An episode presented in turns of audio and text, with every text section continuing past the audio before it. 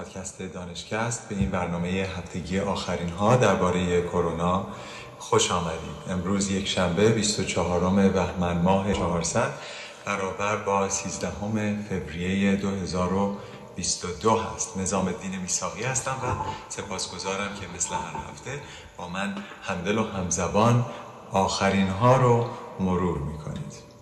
پیش از آغاز اشاره دارم به اتفاقاتی که در کانادا در هفته گذشته افتاده.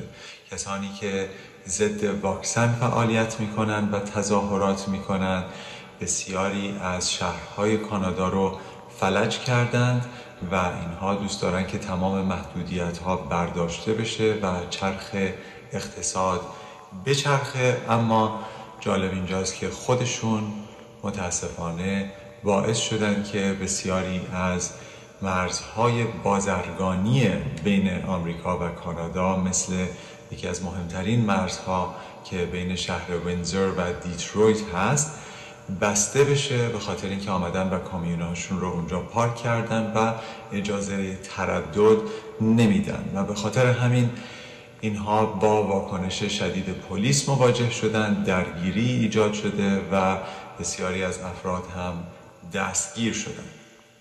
به حال اینهایی که دوست دارن چرخ اقتصاد بگرده خودشون خواسته یا ناخواسته باعث شدن که چرخهای اقتصاد متوقف بشه و متاسفانه مشکلات ناشی از پاندمی در کانادا بدتر بشه. افزون بر این این آتشی که در کانادا از سه هفته پیش به پا شد به جایهای دیگری از دنیا از جمله کشورهای اروپایی سرایت کرده و افرادی هستند که ضد پاندمی و واکسن و ضد محدودیت هایی که کشورها برای کنترل پاندمی گذاشتن دارن تظاهرات شدید می‌کنن. به حال اینکه کسی بخواد از آزادی بیان سوء استفاده بکنه به این نحو هست که آزادی بیان تا حدی هست که اختلالی در کار دیگران ایجاد نکنه و به صورت مسالمت آمیز باشه و از خشونت به دور باشه. وقتی که از این مرزها گذشت متاسفانه دیگه این اعتراضات و این تظاهرات رو نمی‌تونیم مسالمت آمیز بنامیم و اون وقت درگیری های ایجاد میشه که پیامدها و عواقب سختی برای هم تظاهر کنندگان و هم البته کادر پلیس خواهد داشت. به زاهد گفتم این زهد و ریا تا کی بود باقی؟ بگفتا تا به دنیا مردم نادان شود پیدا. متاسف هستم از این اتفاقاتی که داره میفته مخصوصا که کانادا همونطور که عزیزان می‌دونن به قلب من بسیار نزدیک هست جایی که همیشه با صلح و صفا همراه است. این شعر هم از فرات اصفهانی بود. خب اجازه بدید بپردازم به آخرین آمار. آمار آمار مبتلایان تایید شده در دنیا اکنون 411 میلیون و 616 هزار تن هست و آمار درگذشتگان 5 میلیون و 831 هزار تن گزارش شده.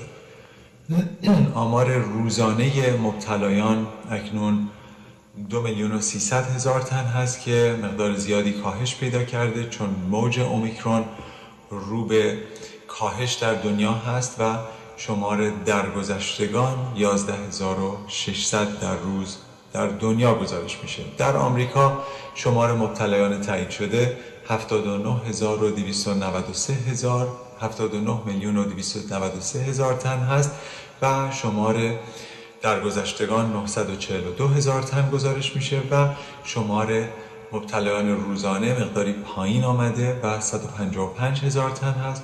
و شمار درگذشتگان در روز اکنون در آمریکا هم پایین آمده 1900 تن هست. هفته های پیش گزارش کرده بودیم که بالای 3000 بودیم به مدت چند روز و اکنون 1900 هست. در ایران موج اومیکرون به نظر می‌رسه که به حد اوج یا پیک خودش رسیده. الان تا کنون مبتلایان تایید شده 6 میلیون و 806 هزار تن گزارش شدن. شمار درگذشتگان 134 هزار تن هست و شمار مبتلایان روزانه اکنون در ایران 31200 تن هست و شمار درگذشتگان روزانه که همینطور روز به روز روند افزایشی فعلا داره 143 تن گزارش میشه. از نظر اخبار خدمت شما عرض بکنم که در وال استریت جورنال مقاله خوندم که نشون می‌داد که اونها بر اثر تمام شواهد آماری گفتند که ما نه تنها به اوج اومیکرون در آمریکا رسیدیم بلکه الان شواهدی هست که روند نزولی شدیدی در پیش هست که این خبر به نسبت خوبی هست که جای داره که یک فرصتی برای تنفس باشه قبل از اینکه سویه های جدیدی بیان و البته به ما یک مجالی میده که واکسینه بشیم که نسبت به سویه های آینده هم بتونیم مسئول باشیم از نظر ایمنی. اجازه بدید یک صحبتی در مورد WBE یا Waste Water Based Epidemiology صحبت بکنیم. اینها در واقع یک روش هایی هست که ما از طریق اون میایم و فاضلاب شهری رو مورد تحقیقاتی قرار میدیم و بر اساس اون می‌تونیم تصمیماتی از نظر پاندمی یا از نظر بهداشت عمومی بگیریم. ممکن هست که از شنیدن این موضوع متعجب بشید که اولین بار نیست که از فاضلاب به عنوان یک معیار بهداشت عمومی استفاده می‌کنیم. این روش در حدود سال 1954 شروع شد زمانی که اپیدمیولوژیست ها مواردی از عفونت های انگلی رو در فاضلاب آلوده کننده یک مخزن مجاور آب ردیابی کرده بودند. با این حال تا دهه 1990 که این مسئله جلب توجه تصاعدی در تحقیقات ایجاد کرد این مسئله بسیار مطرح شد و به عنوان یکی از ابزار بهداشت عمومی در دسترس دانشمندان قرار گرفت. طیف وسیعی و ردیابی بزرگی از موضوعات بهداشت عمومی مثل شناسایی عادات استفاده از داروهای غیرقانونی یا ریشهکنی جهانی فلج اطفال یا نظارت بر ویروس هپاتیت یا تغییر در الگوهای غذایی همه اینها رو شما می‌تونید روندهاش رو از طریق تجزیه و تحلیل فاضلاب دنبال بکنید. تعداد موارد مثبت تخمین زده شده از فاضلاب در مورد این پندمی کووید 19 به مراتب بزرگتر از تعداد موارد تعیین شده بالینی است. و بنابراین ممکن هست به طور قابل توجهی بر تلاش ها برای درک میزان مرگ و میر و پیشرفت بیماری تاثیر بگذاره وقتی که شما فاضلاب رو تحت مطالعه قرار می‌دید. خب حالا چه مزایایی داره یک همچین تحقیقاتی؟ بزرگترین مزیتش به نظر من این هست که پیش از اینکه شما یک موج جدیدی رو باش مواجه بشید و بهش واکنش نشون بدید. علائمش رو می‌تونید در فاضلاب شهری ببینید که موج جدیدی در آغاز هست و می‌تونید زودتر تمهیداتی رو قائل بشید که کنترلش بکنید. این یک سیستم نظارت فوقالعاده قوی هست چرا که منفعل هست و ناشناس هست. شما اگر سیفون می‌کشید بدون توجه به اینکه آزمایش بشید علائم و بایس های سوگیری های درونی یا بیرونی داشته باشید یا نداشته باشید شما به آمار میپیوندید. هر کسی که سیفون می‌کشه به آمار فاضلاب جمعی شهر خودش میپیونده. خب این یک سیستمی هست که دسترسی فراگیر داره. خارج از اینکه بزاعت افرادی که در اون شرکت می‌کنن چی هست؟ در همین راستا نظارت غیر فعال در نظر گرفتن وضعیت اجتماعی اقتصادی مثل عدم توانایی در انجام آزمایش پی سی آر یا انتیژن امکان دسترسی فراگیر به داده ها رو فراهم می‌کنه. 85 درصد از جمعیت ایالات متحده دارای یک اتصال لوله کشی فاضلاب هستند که میشه از اون نمونه برداری کرد. و البته این مسئله در مناطق شهری بیشتر جواب میده در بسیاری از مناطق روستایی دسترسی به سیستم های فاضلاب جمعی نیست. این یک سیستمی هست که انعطاف پذیری بسیار خوبی داره چون لازم نیست یک مکان خاصی برای آزمایش رو شما در نظر بگیرید. برای نمونه برداری از فاضلاب نمونه ها رو شما در هر نقطه بین توالت و تصفیه خونه می‌تونید بردارید و ازش استفاده بکنید و این برای تیم های تحقیقاتی بسیار مهم است. در این حال شما می‌تونید تعیین توالی ژنومی یا genetic sequencing به موقع بکنید وقتی که دسترسی به فاضلاب دارید برای variant ها یا سویه های جدید. بنابراین می‌تونید به عنوان مثال دلتا اومیکرون رو در زمانی که داره انجام میشه در همون زمان تماشا بکنید و ببینید. این یک مزیت نسبت به تست های توالی در میان بیماران هست که اغلب با یک تأخیر در نمونه های بالینی انجام میشه و حجم نمونه ها کوچک هستند به نسبت و متاسفانه زمان از دست میدیم در کنترل. و برای همین در عرض پنج روز شما می‌تونید نتایج این توالی ژنتیکی رو با محققین در میان بگذارید و استفاده بکنید و به مقامات بهداشتی گزارش بدید. به هر حال این یک روشی هست که در چندین شهر آمریکا الان داره استفاده میشه و باید استفاده ازش فراگیرتر باشه نه تنها فقط برای این کووید 19 بلکه برای اینکه بتونیم در آینده ویروس های جدید یا پاندمی های جدید رو پیش از اینکه به حالت بحرانی برسن کنترل بکنیم و شناسایی بکنیم.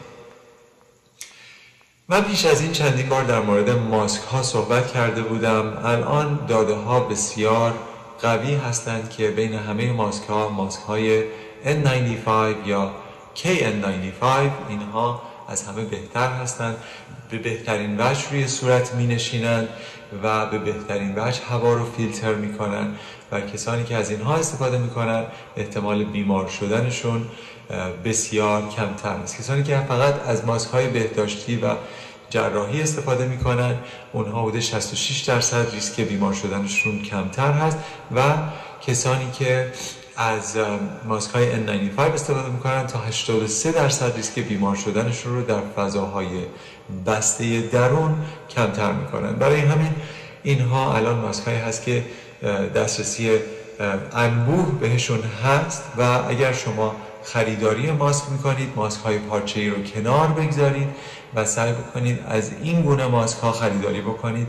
مخصوصا اگر قراره برای مدت طولانی در فضای داخل و بسته بدون تهویه خوب باشید.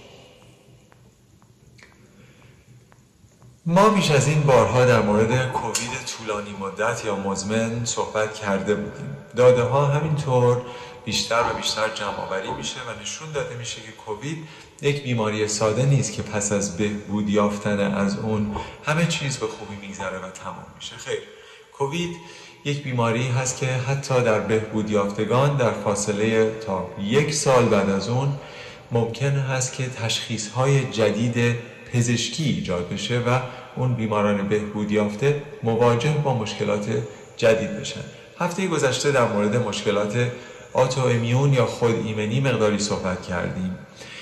این هفته دوست دارم در این مورد صحبت بکنم که چون کووید 19 می‌تونه در بدن شما آثاری از التهاب باقی بذاره که می‌تونه ماها با شما باشه.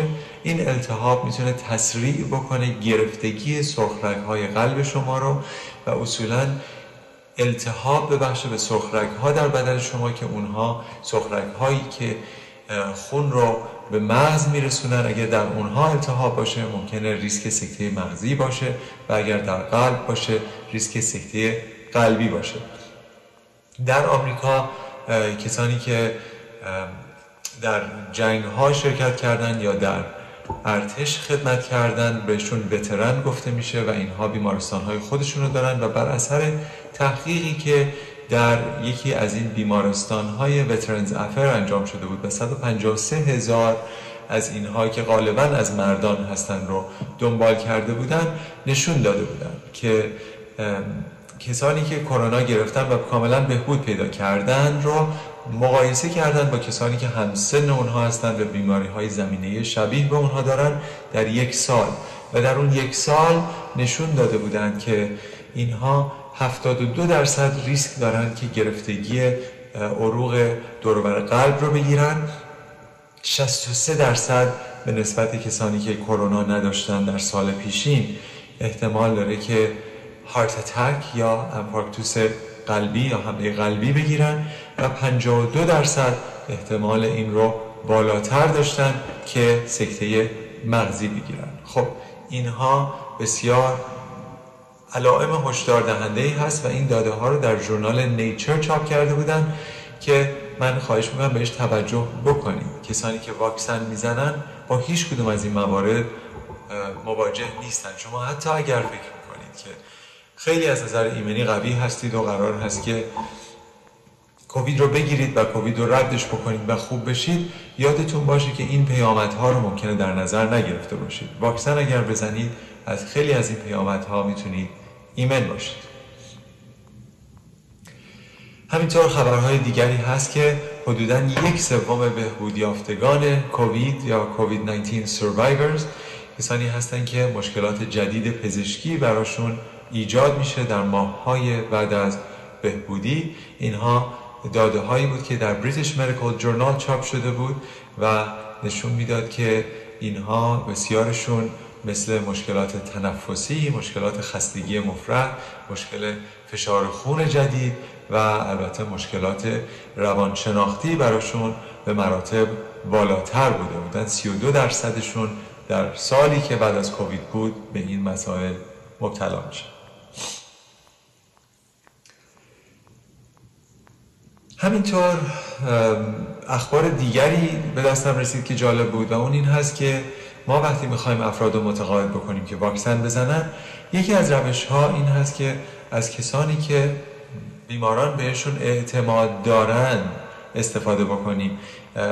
داده هایی هست که در شهرها و جاهایی از آمریکا که تعداد primary care physicians یعنی دکترهای مثل دکترهای خانوادگی یا دکترهای عمومی بیشتر هستند درصد واکسن زدگان هم بیشتر هستند یعنی شما هر چقدر در رادیو و تلویزیون بگید که واکسن بزنید ممکن است که اون رابطه شخصی ایجاد نشه و واکسن زدن انجام نشه.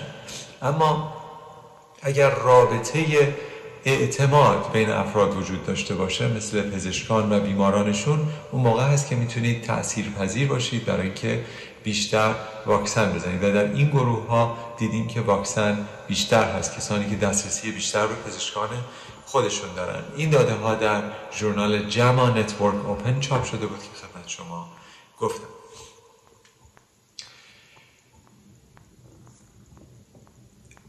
اخبار دیگر در مورد ایمنی هست. ایمنی که ما بهش فکر می‌کنیم خیلی وقتا در مورد پادتنها صحبت می‌کنیم. پادتنها در واقع اولین خط دفاع هستند برای ایمنی. ولی بعد از اینکه ما بیمار میشیم وقت ایمنی سلولی ما مهم میشه. یعنی اگر پادتنها رو به عنوان فعالیت های سلول های بی یعنی بی سلز یا لمفوسیت های بی خودمون در نظر بگیریم ایمنی سلولی رو می‌تونیم بیشتر به عنوان فعالیت های سلول های تی یا تی لیمفوسایت های خودمون در نظر بگیریم. این مسئله خیلی مهم هست برای اینکه همینطور که سویه های جدید به وجود میاد ممکن هست که اینها از اون خط مقدم رد بشن و پادتنهای ما نسبت به این سویه های جدید خوب نباشن. ولی به صورت کامل می‌تونیم بگیم که ایمنی سلولی که ما داریم هنوز می‌تونن در مورد سویه های جدید قدی علم بکنن و ایمنی خودشون رو نشون بدن و ما رو به شدت بیمار نکنن. یعنی بیماری ما رو به صورت خفیف رد بکنن. برای این هست که فکر نکنید که واکسن ها کمک نمی‌کنن. خیر کسانی که این ایمنی در بدنشون ایجاد میشه اتفاقا خیلی می‌تونن مفید فایده باشن برای اینکه اگر هم بیمار بشن بیماریشون خفیفتر هست. همینطور در تایید حرفی که الان زدم اخبار دیگری در New England Journal of Medicine چاپ شده بود که اون می‌گفت که کسانی که خود کووید 19 هم گرفتن اگر دوباره مبتلا به کووید 19 بشن احتمال بیمارستانی شدنشون و مرگومیرشون بسیار پایین تر هست یعنی هر جوری که ما ایمنی رو بیشتر ایجاد بکنیم پدیده های ایمنی رو بیشتر تجربه بکنیم احتمال اینکه ایمنی نسبی نسبت به سویه های جدید داشته باشیم چه از طریق واکسن چه از طریق خود بیماری بیشتر و بهتر هست. اینها همه علائم این هست که ایمنی گروهی در راه هست. به هر طریقی به اون خواهیم رسید و اتفاقا اومیکرون چون در رقم های بسیار بالایی رو در دنیا و البته در آمریکا آلوده کرد. خودش نشون میده که ما قدمی به جلو گذاشتیم به رسیدن به ایمنی جمعی. یه خبر جالب دیدم که در ژورنال Brain Behavior and Immunity چاپ شده بود.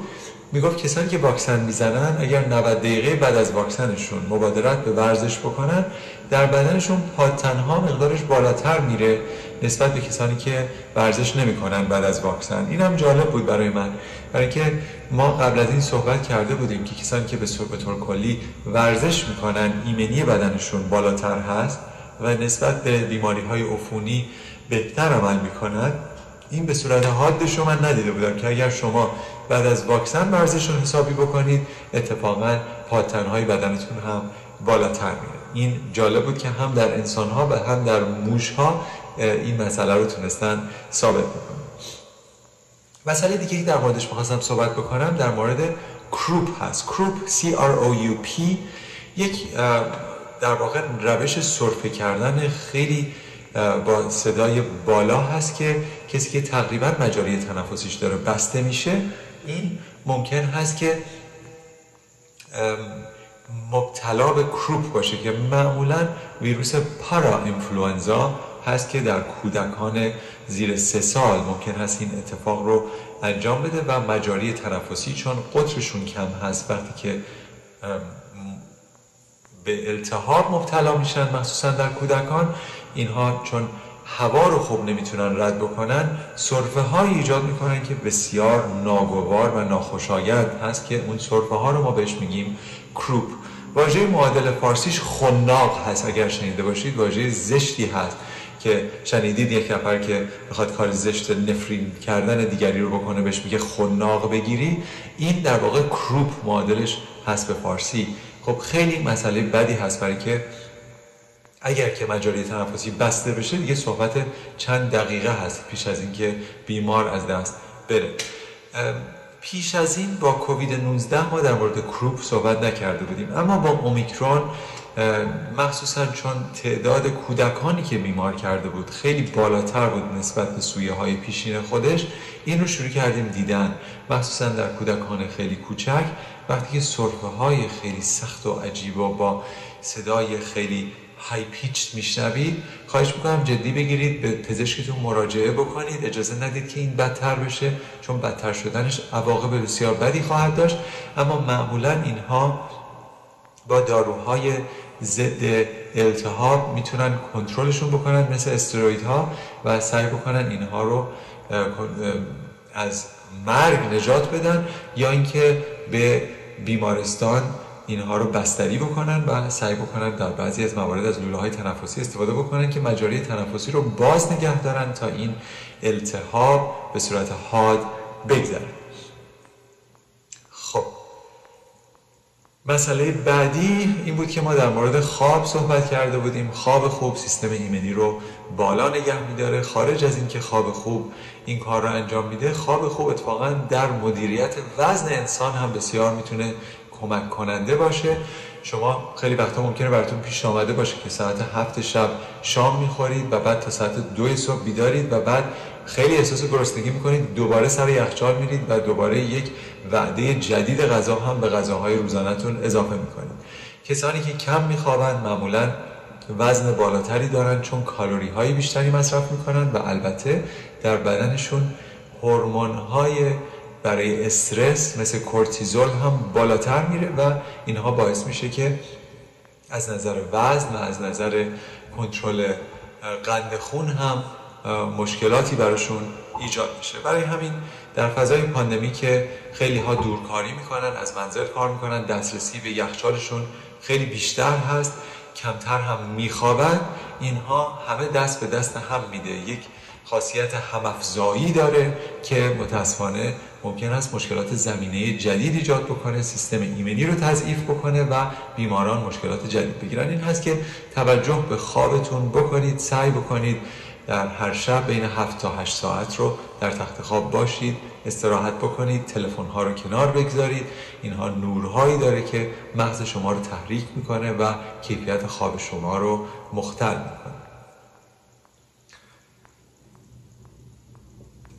خبر دیگر در مورد ورزش بود که کمی در موردش قبل از این صحبت کرده بودیم که ما همه تلفن های هوشمند یا سمارت فون داریم و اینها جایروسکوپ هایی دارن که فعالیت روزانه ما مثل تعداد قدم های ما رو اندازه می‌گیرن و در این مورد صحبت کرده بودیم که سعی کنیم این رو هر روز به هفت هزار برسونیم. در یک داده هایی که اخیرا به دستم رسید که در ژورنال دایبیتیز کر چاپ شده بود نشون داده بود در خانم های مسنتر به ازای هر هزار قدم اضافه که در روز این خانم ها قدم می‌زنن حدودا 6 درصد ریسک دیابتشون کمتر میشه. پس این نشون میده که ورزش کردن فقط برای قدرت بخشیدن به سیستم ایمنی در فضای پاندمی نیست. یک خاصیت بسیار خوبی برای تمام سیستم های بدن ما داره. من جمله قلب ما من جمله سیستم های غدد مثل مشکلات دیابت. و برای همین من توصیه می‌کنم که شما داده هایی رو که تلفنتون برای شما داره جمع آوری می‌کنه رو جدی بگیرید دنبال بکنید و سعی بکنید که در بهداشت خودتون بیشتر بکوشید.